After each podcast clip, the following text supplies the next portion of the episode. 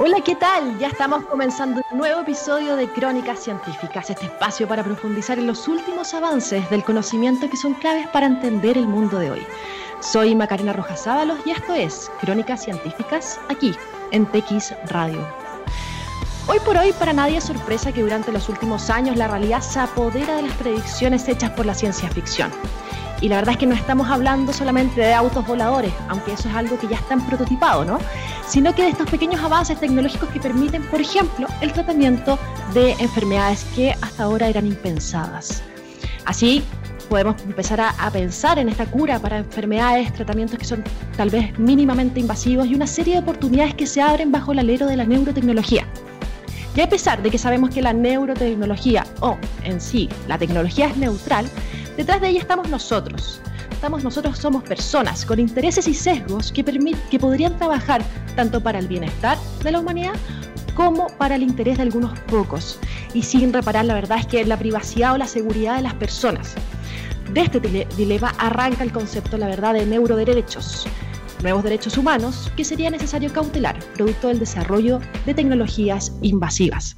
A la vuelta de la pausa vamos a estar hablando con Pedro Maldonado, que es director del Departamento de Neurociencia de la Facultad de Medicina de la Universidad de Chile y también es investigador asociado del Instituto Milenio de Neurociencia Biomédica, el BNI, para justamente comenzar a hablar de qué son los neuroderechos, cuáles son estas neurotecnologías que podrían estar eh, siendo quizás invasivas y que podrían estar eh, alterando o poniendo en riesgo algunas de nuestros derechos humanos. Y también vamos a estar hablando en el último bloque de algo muy importante. Estas emociones, cómo las emociones se han visto desafiadas, cómo la salud mental ha estado desafiada también durante la pandemia. Pero los invito primero a partir con The Cranberries, Animal Instinct, y volvemos. Ya estamos de vuelta con este segundo episodio de Crónicas Científicas de la temporada 2021. Estamos con Pedro Maldonado, como les, comunica, les comentaba antes, que es director del Departamento de Neurociencia de la Facultad de Medicina de la Universidad de Chile y también es investigador asociado del BNI, para hablar de justamente la neurotecnología. Pedro, bienvenido. Bueno, muchas gracias Macarena, encantado de compartir con ustedes. Pedro, eh, como, como hablaba en la introducción, la verdad es que el avance de la neurotecnología, llegar a hablar de neuroderecho, parece algo más de ficción que de la ciencia, ¿no? ¿Cuál es el avance de la ciencia? O sea, ¿Cuál es el límite, la verdad, este avance? ¿Hay límites? Eh, ¿Cómo podemos transitar entre esta delgada línea entre el progreso, por un lado, que está bien, y que todos en el fondo avalamos eso, y la privacidad, la identidad, el resguardo de esta identidad? Sí, la, la gran pregunta no es si es que esto va a ocurrir o no, sino que cuándo va a ocurrir. Eh, las tecnologías para poder monitorear nuestra actividad cerebral avanzan eh, de manera imparable eh, y lo que hay debate es si esto va a ocurrir en 5 años, en 10 años o en 30 años. Eh, sin embargo, eh, sin saber cuándo esto va a ocurrir, sí está ocurriendo un debate importante para tratar de entender cuáles son las consecuencias para las personas, las consecuencias sobre su privacidad mental, las consecuencias sobre su toma de decisiones, que son las que han impulsado un poco el debate y también el interés de crear eh, eh, aspectos legislativos que busquen proteger.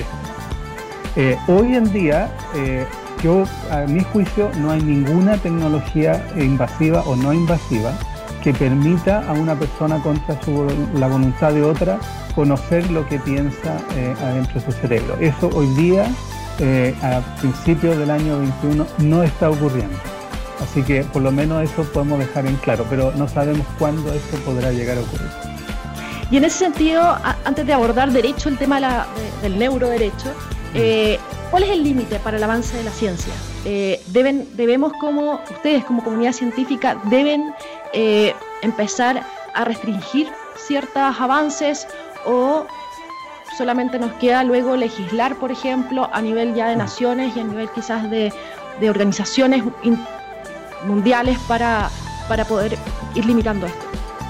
Sí, yo creo que es eh, muy difícil y contraproducente limitar las investigaciones científicas, porque el conocimiento eh, no tiene un propósito eh, maligno de por sí, ¿cierto? Al revés, generalmente son propósitos positivos, pero como toda herramienta que uno crea, hasta un martillo puede usarse de mala forma, digamos, aunque el mm. propósito de crearlo es para ayudar. Entonces, eh, muchas de las investigaciones en general tienen un propósito para poder ayudar a personas, que, a pacientes que tienen problemas o para mejorar capacidades.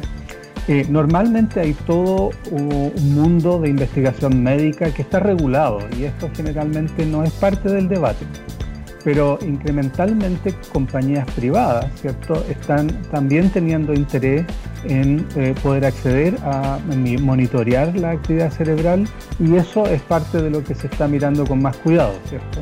Eh, lo más, la más notable que ha salido en el último tiempo es esta compañía de Elon Musk que busca implantar cierto electrodo en el cerebro de las personas para poder conectarla a dispositivos electrónicos. Ese es un ejemplo, pero puede haber otra iniciativa.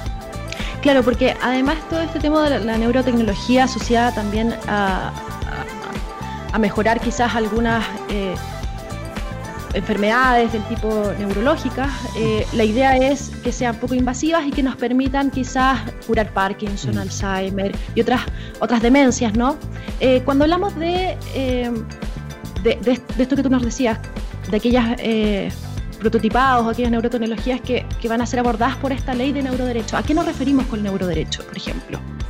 Sí, neuroderecho es un concepto que busca proteger la privacidad mental. Normalmente los derechos mm. humanos eh, han tenido relación con aspectos físicos de nuestro cuerpo, nuestra libertad, eh, ideas de pensamiento en general, pero eh, nunca se ha considerado la posibilidad de que nuestro mundo interior, nuestra actividad mental, sea sujeto de escrutinio y además de posibilidad de manipulación.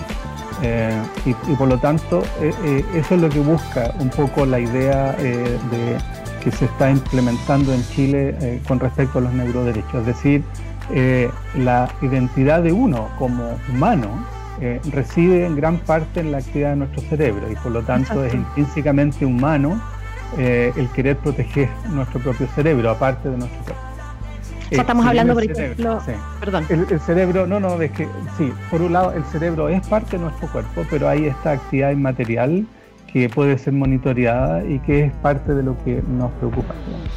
Claro, esta actividad cognitiva en el fondo que nos hace ser personas individuales, ¿no es cierto?, tomar decisiones. Y ahí hablamos de más o menos cinco neuroderechos que estarían en debate. El derecho a la individualidad, a la privacidad mental, a, la libre decisión, que en el fondo no sea mm. impuesta, a la capacidad cognitiva y también eh, que mi cerebro esté libre de estos sesgos. Que hoy es importante y lo vamos a debatir eh, más adelante. Pero antes me gustaría saber por qué es importante, por ejemplo, hablar hoy día, que tú me decías al principio que eh, hoy, por ejemplo, no podemos leer con la tecnología que tenemos ahora, hasta el año 2021 no podemos leer la mente de, de, otras personas. ¿Por qué debemos legislar ahora, por ejemplo, de un tema que no nos afecta cuando quizás tenemos temas que son en contexto de pandemia más importante. Sí, por supuesto. Eh, yo creo que no, es que necesariamente eh, esto sea una prioridad cuando lo contrastamos contra la situación sanitaria hoy en día, creo yo. Evidentemente lo otro es mucho más importante. Eh, el problema que se genera, y esto siempre es una incertidumbre, es que si en cinco años más existe esta tecnología, si no hay una, una mirada crítica previa, eh, resulta que quizás hay personas que van a tener la habilidad de o tener habilidades aumentadas o de manipular a otra gente que no estén eh, restringidas por un acuerdo social y eso sería o podría ser desastroso. Eh, lo mismo uno podría hacer un símil con la ecología. Si para el momento en que empezamos a legislar sobre los crímenes ecológicos, eh, quizá en ese momento demasiado tarde ya es irreversible. Entonces, eh, la reflexión que se hace hoy en día no es para eh, preocuparse de conductas que existen, sino de eh, preocuparse de potenciales riesgos a nuestra integridad como seres humanos cuando estas mm. tecnologías aparezcan y que van a aparecer, van a aparecer. Y de hecho Chile es pionero en esto. No, estamos hablando hoy día de, de neuroderechos porque en diciembre del 2020 el Senado aprobó este proyecto en general de hacer una reforma constitucional eh, para que reconoce en el fondo los neuroderechos. Eh, y, bueno, hasta ahora se va a la discusión en la Cámara del Senado, pero, pero ya se está hablando de esto y probablemente quizás vamos a legislar. Eh, tú participaste de la elaboración de este proyecto de ley. ¿Cómo, si nos podrías adelantar, cuáles son las definiciones prioritarias que se, pueden, que se van a abordar en este tema, en este proyecto? Sí, no, primero corregir que yo no fui partícipe de la elaboración, pero sí tuve oportunidad junto con muchos otros científicos de particular de eh, particularmente participar en sesiones de discusión sobre la ley. Es decir, eh, estas leyes se abren al debate, eh, pero, pero obviamente son los legisladores los que, elaboran el proyecto. Ahora, este proyecto en general es bastante especial, restringe estas tecnologías al, ámbito de lo, de lo privado, no en términos de la iniciativa que está fuera del ámbito médico, porque eh, cualquier de estas tecnologías que tenga relación con investigación científica médica está amparado por otras leyes y en ese sentido no hay nada nuevo ahí. Eh, la protección de los pacientes y todos estos aspectos ya está incluido en la legislación chilena. Esta legislación tiene más que ver con la aparición de neurotecnologías que puedan desarrollar entes privados eh, o públicos, pero fuera del ámbito médico. Eso es lo que tiene como foco esta ley y principalmente con la posibilidad de que estas neurotecnologías arriesguen la integridad eh, psíquica mental tal cual tú eh, las has detallado. Eh, los neuroderechos es un concepto que nació a través de un grupo de científicos de la Universidad de Columbia en Estados Unidos y que tiene preocupaciones mucho más generales que las que están en la legislación chilena. Por ejemplo, lo de los datos eh, eh, que normalmente se usan en inteligencia artificial no es algo que está recogido en esta legislación particular. Solo la preocupación de que una neurotecnología invasiva, es decir, que intervenga el cerebro directamente o indirectamente pueda afectar su funcionamiento. Tenemos por otro lado, y, conectando con lo que mencionas al Ministerio de Ciencia, Tecnología, Innovación y Conocimiento, que está eh, armando una política de inteligencia artificial. Quizás ahí se abordaría el tema de los datos. Eh, ¿Cómo has visto eh, esa, esa participación ciudadana y esa voluntad por este lado del Ministerio para, para poder crear esta política, ¿no? esta, esta hoja de ruta? yo creo que a diferencia de lo que ha pasado en años eh, anteriores, eh, en los últimos años sí ha habido oportunidad para que la comunidad y particularmente el mundo científico haya tenido oportunidad de llevar su voz a estas propuestas de política y de legislación. Eh, la comunidad científica ha experimentado quizás en los últimos años una especie de apertura para hacer llevar nuestras opiniones. En particular, la política de inteligencia artificial ha sido expuesta para debate y ha estado abierta para que la gente haga contribuciones, de manera que eh, yo creo que hay una participación general eh, en, la discusión, al menos, sobre esta política. Y, efectivamente, como, como, tú mencionas, eh, la parte de los datos está en principio, digamos, mirada y amparada por esta política para evitar que la inteligencia artificial produzca los efectos eh, nefastos que muchas veces eh, hoy en día ocurren. Claro, este uso incorrecto, eh, esta venta también. Es difícil hablar de inteligencia artificial con, gente en general y que no, y que no genere rasquemos, ¿no es cierto? De hecho, la, en Chile tenemos estas encuestas nacionales de percepción de ciencia y tecnología, tenemos dos, del 2015 y el 2018, donde eh, justamente se, se, vincula quizás el avance del, y el progreso de la ciencia y la tecnología con algo más asociado a un riesgo, solo un 50%, lo cual es harto.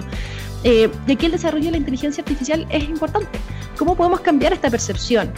Eh, organizando leyes, organizando políticas. Mm. Eh, es difícil, ¿no? Sí, yo creo que esa percepción tiene base bastante fuerte. la inteligencia artificial, por su mismo nombre, eh, no, nos sugiere la idea de que hay algo que nos va a reemplazar a nosotros. Claro. Y ese, ese es un miedo fundamental.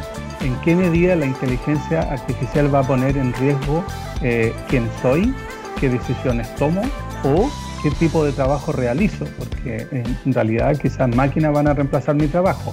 Ese es un, un miedo real y efectivamente es algo que una política debe considerar pero también la inteligencia artificial va a empezar a, reemplazar eh, a personas en la toma de decisiones. Entonces también hay, eh, yo creo, un miedo eh, fundamentado de en qué medida vamos a entregar a estos algoritmos las decisiones. Y, y particularmente por el hecho de que es conocido que los algoritmos hoy en día, como están hechos sobre datos que hacen los humanos, contienen sesgos. Eh, sesgos de género, ¿cierto? de raza, de, situación social, y por lo tanto hoy día estos algoritmos no son óptimos y por lo tanto hay resquemores acerca de que esto no se corrija apropiadamente. Entonces, efectivamente yo creo que hay preocupación legítima eh, y estos riesgos tienen que examinarse con mucho cuidado cuando termine de completarse la elaboración de esta política y espero, y así es la expectativa, de que sean seriamente considerados. Sí, porque es difícil, así como hoy estamos hablando, por ejemplo, de la comunicación del riesgo, eh, en cuanto a pandemia, podríamos estar hablando, si, hacemos una proyección y, vamos bien con el tema de la comunicación efectiva, de cómo abordamos esta comunicación del riesgo frente al temor, frente a, el prejuicio, muchas veces fundado, también puede ser, sobre estas tecnologías. Em, es difícil, pero es importante que se hagan cargo y que en el fondo yo creo que, eh, que los científicos sean partícipes de eh, tanto proyectos de ley como de política, eh, es importante que se escuche la voz de la ciencia, que muchas veces se ha dejado de lado. Sí, yo creo que ahí hay algo importante que, eh, eh, que entender sobre los neuroderechos. No es que estemos enfrentando algo particularmente nuevo. por ejemplo, tenemos miedo de que se influya sobre nuestra conducta y sobre nuestras decisiones. Pero vivimos una sociedad bombardada de propaganda, por ejemplo, ¿cierto? ¿Son nuestras decisiones de compra realmente libres? o estamos siendo influidos, ¿cierto?, por eh, las redes sociales, por la propaganda, efectivamente.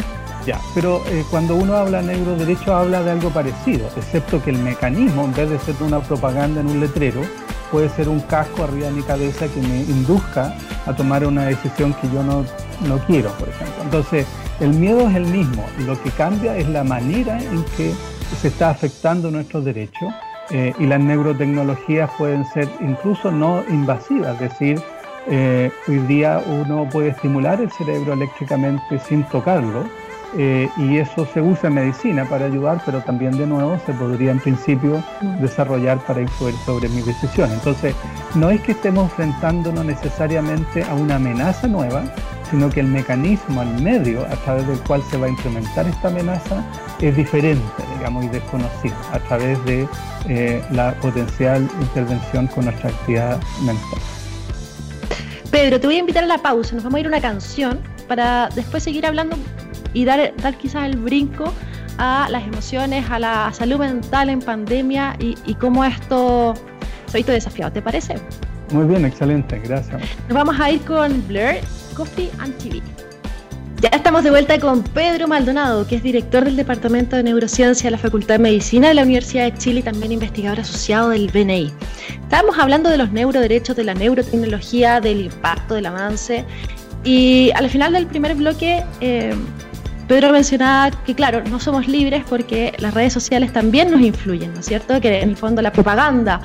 Eh, llegamos tarde, Pedro, para las redes sociales, eh, porque también es inteligencia artificial. Así es, la inteligencia artificial se usa bastante para poder promover eh, la agenda de gente con distintos intereses, digamos, desde el gobierno hasta compañía. Eh, y tampoco somos inmunes a la inteligencia artificial que, eh, bueno, hoy por hoy son más bien clasificadores, no son tan inteligentes como nosotros todavía. Eh, hay muchas cosas de, que nosotros hacemos con nuestra inteligencia, la creatividad, pensamiento crítico, ¿cierto? Eh, que no están presentes hoy día en la inteligencia artificial. Así que hay todavía un gran espacio para desarrollo y falta mucho para que sean ligeramente parecidos a, nosotros en inteligencia.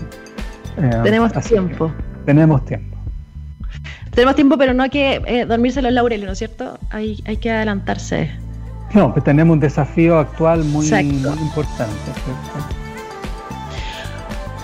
Pedro, también otra cosa muy importante, eh, porque tú trabajas en, tu laboratorio con la integración de funciones cognitivas, que son ya superiores, estamos hablando de la percepción, de la memoria, de estos motores complejos. Y ahí está el tema de las emociones dando vuelta, está el tema de la salud mental, por supuesto. Y sabemos que eh, el, año pasado, el 2020, fue un año complejo desde distintas aristas, eh, que incluye también, por supuesto, eh, la salud física, la economía, pero también la salud mental. y la salud mental es algo que sí se ha hablado, pero no lo suficiente y no se le toma total eh, importancia. Y de hecho tú has participado, participaste durante todo el año pasado, imagino que lo volverás a hacer durante este año, de iniciativas para conversar sobre, con la ciudadanía sobre las emociones, para poder caracterizar este, el impacto de este aislamiento físico en nuestro cerebro. ¿Por qué es importante generar estos espacios? Eh, te lo pregunto a ti como Pedro Maldonado, eh, para hablar eh, con la ciudadanía abiertamente de las emociones. Sí, bueno, te agradezco la pregunta.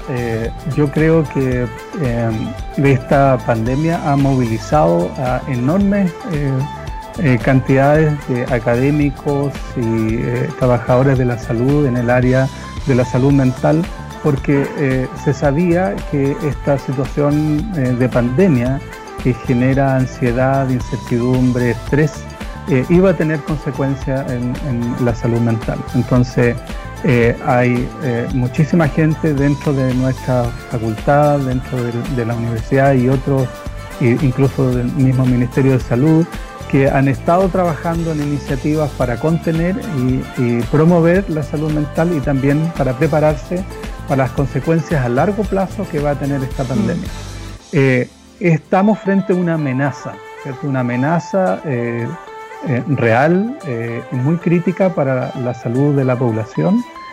lo que, que, ha implicado un cambio muy importante en nuestras conductas, particularmente el encierro. Eh, durante prácticamente un año hemos vivido con una incertidumbre de qué va a pasar, cuándo va a pasar, qué pasó con mi vida, con mis planes, con mis actividades. Esta incertidumbre eh, genera eh, cierto estrés del que ya era, estábamos en una situación bastante alta antes de entrar a la pandemia. Y esto eh, es súper claro eh, y la comunidad de salud mental lo sabía, iba a aumentar ¿cierto? la incidencia y la gravedad de los casos de salud mental. Entonces, eh, ha habido muchas iniciativas a todo nivel tratando primero de comunicar por que esto pasa y que está, es, normal que nos pase, pero luego ofrecer a través de distintos canales información, y ayuda para contener el daño y luego me imagino políticas a más largo plazo que nos ayuden a, llevar esto. ¿Por qué ocurre esto? Bueno, frente a esta situación de incertidumbre y estrés, nuestras emociones toman una gran importancia en nuestra conducta. Eh, nos producen emociones fuertes, miedo y eso reduce nuestra habilidad de tomar decisiones.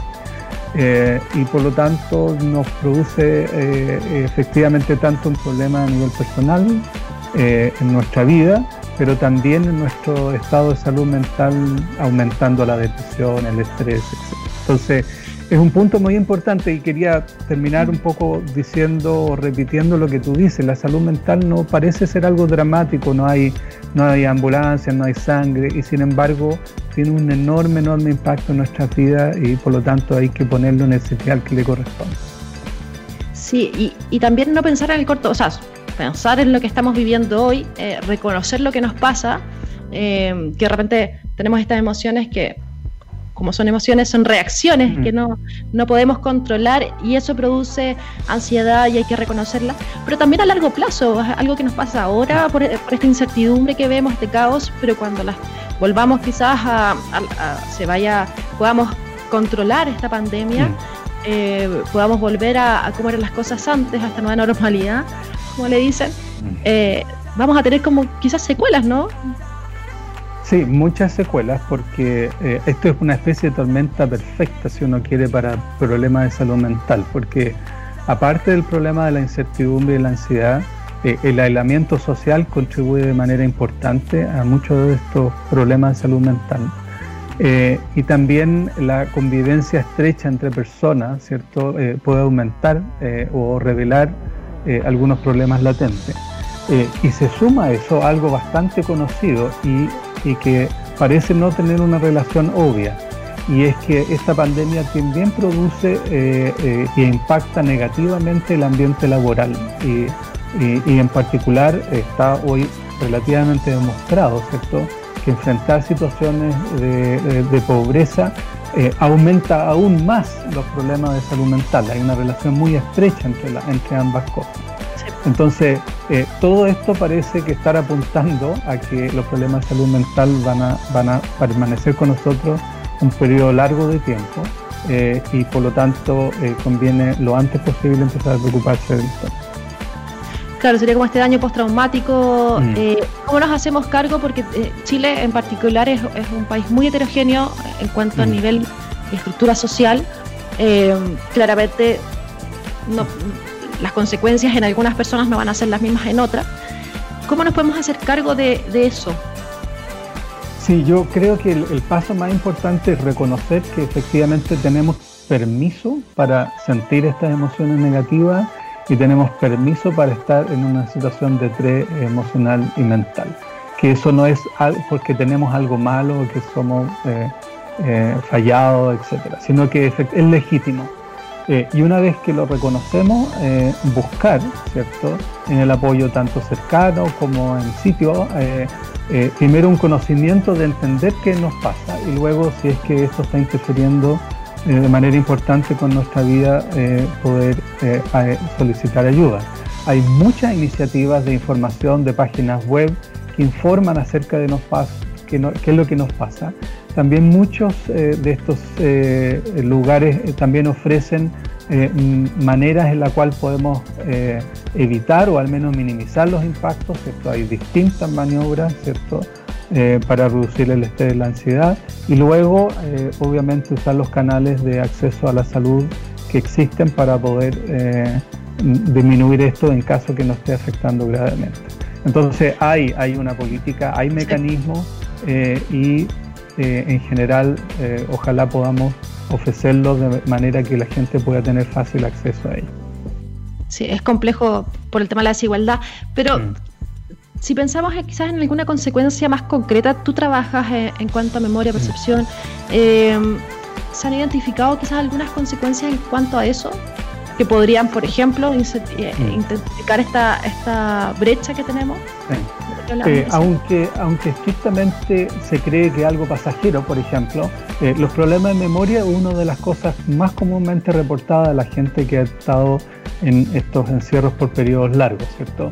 Eh, los días parecen todos iguales, nos cuesta acordarnos de cuándo ocurrieron ciertas cosas y pensamos que es, una, es alguna falla de nuestro cerebro, pero en realidad es normal que esto ocurra. En general, estos problemas cognitivos eh, no revierten, a mi juicio, la misma gravedad de propiedades de, eh, salud mental propiamente, como depresión, angustia, etc. Eh, y estos efectos cognitivos, ¿cierto? Que parece que nos hemos vuelto un poco más tontos durante la... Mm. son, diría yo, efectos pasajeros, porque en la medida que podamos revertir el encierro y volver a nuestras actividades, esto probablemente rápidamente se va a retomar. Eh, y el énfasis más bien, yo creo que, o la preocupación es más bien en términos de, los problemas eh, reales de salud mental. Eh, así que los efectos cognitivos, si bien son ciertos, yo bajaría un poco la ansiedad ahí de pensar que no creo que tengan una consecuencia a largo plazo, pero, pero un deterioro de la salud mental sí, sí lo tendría. Ah, sí. Hay que entonces estar alerta también a eso muchísimas gracias eh, Pedro por tu por hablar de estos temas. Yo creo que tanto eh, hablar de la salud mental eh, no es algo trivial y hablar tan menos aún lo es hablar de esta neurotecnología, los avances, las complejidades y, lo que tenemos que hacer. Yo creo que lo que tú decías, no, hay que dejar que esto ocurra para poder empezar a, a prevenir y, por ejemplo, legislar. Bueno, yo te agradezco muchísimo esta oportunidad. Eh, creo justamente que un paso súper importante para uno poder enfrentar esto es conocer y conversar y compartir opiniones para porque eh, la, promoción del pensamiento crítico para mí es fundamental para que las personas puedan tomar mejores decisiones y programas como este obviamente contribuyen enormemente a eso. Así que muchas gracias por la invitación y felicitaciones de nuevo. Muchas gracias, Pedro. Vamos a estar hablando próximamente. Y a todos ustedes, muchas gracias por acompañarnos. Vamos cerrando este capítulo de Crónicas Científicas. Eh, por supuesto, los invito a revisar luego el podcast. Mañana va a estar disponible, en la tarde viene la repetición. Y también en el podcast van a poder encontrar todas esas conversaciones que llevamos ya en las tres temporadas para esas conversaciones que son claves para entender el mundo en que nos enfrentamos hoy en día, cada vez más complejo. Muchas gracias a todos, muchas gracias Pedro, nos vamos por hoy. Chao, chao. Chao, muchas gracias Macarena.